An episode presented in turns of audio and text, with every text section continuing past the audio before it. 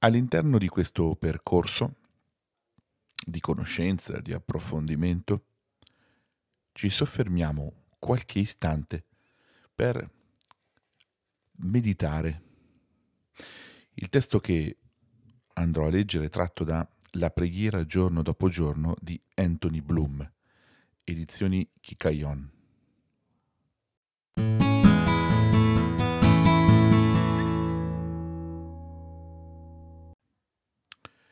Il Dio che incontriamo deve essere vero tanto quanto lo siamo noi che andiamo alla sua ricerca. Ma Dio non è sempre vero. Non è forse sempre uguale a se stesso, immutabile? Certo che lo è. Ma non è solo Dio in sé a essere coinvolto nelle nostre preghiere.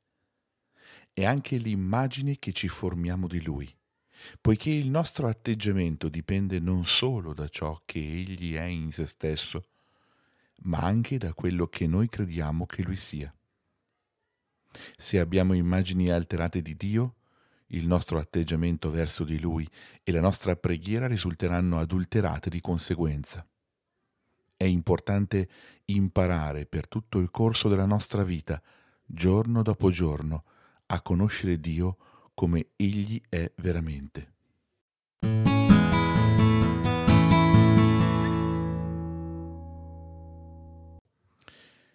Per comprendere il significato della morte redentrice di Cristo, dobbiamo cogliere il senso dell'incarnazione.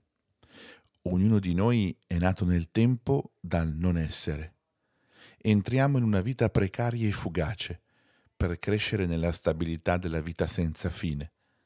Chiamati dal nulla dalla parola di Dio entriamo nel tempo, ma nel tempo possiamo trovare l'eternità, perché l'eternità non è un flusso di tempo che non ha mai fine.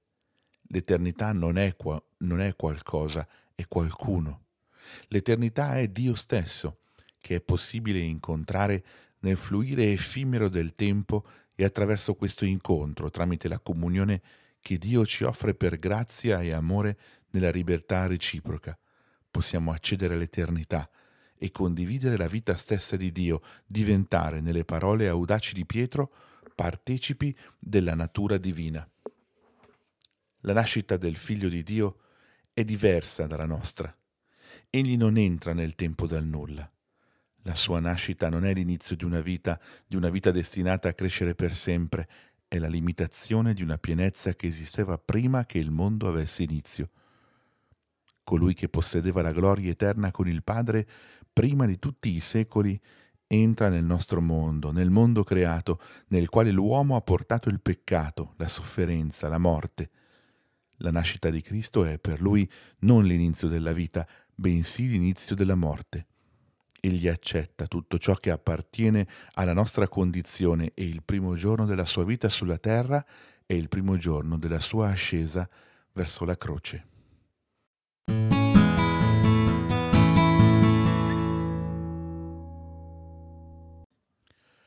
La gioia della risurrezione è qualcosa che anche noi dobbiamo apprendere dall'esperienza, ma possiamo sperimentarla soltanto se prima impariamo la tragedia della croce. Per sorgere nuovamente dobbiamo morire. Morire al nostro egoismo che ci ostacola, morire alle nostre paure, morire a tutto ciò che rende il mondo così angusto, così freddo, così piccolo, così crudele morire perché le nostre anime possano vivere, possano esultare, possano scoprire dove ha origine la vita. Se facciamo questo, allora la risurrezione di Cristo sarà scesa anche su di noi. Ma senza la morte in croce non c'è risurrezione, risurrezione che è gioia, gioia di una vita ritrovata, gioia della vita che nessuno potrà mai più rapirci. La gioia di una vita sovrabbondante, che come un torrente scende dai colli portando con sé il cielo stesso riflesso nello scintillio delle acque.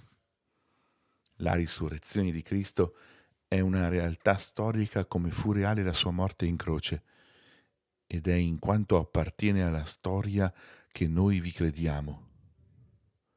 Non è solo coi nostri cuori, bensì con la totalità della nostra esperienza che conosciamo il Cristo risorto possiamo conoscerlo giorno dopo giorno come gli Apostoli. Non il Cristo della carne, ma il Cristo che vive per sempre. Il Cristo dello Spirito di cui parla Paolo. Il Cristo risorto che appartiene al tempo e all'eternità, perché morto una sola volta sulla croce, ora vive per sempre.